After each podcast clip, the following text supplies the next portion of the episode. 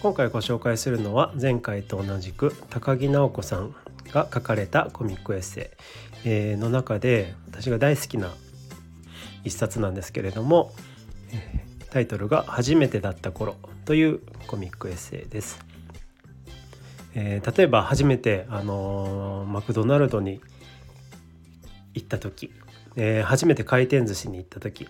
え初めてアルバイトをした時など、え高木直子さんの初めてのエピソードがたくさん詰まった一冊になっています。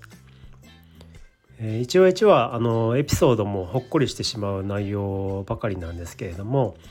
やっぱり高木直子さんの魅力はあのほのぼの癒し系のこの絵のタッチといいますか、えー、ですねあの表紙を見ていただければわかるんですけれどもこう誰が見ても好感が持てる、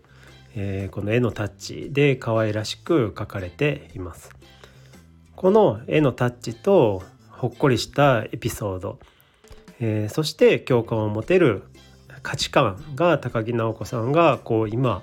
あのものすごく売れっ子なんですけれどもそういった理由になっているんだなと思います。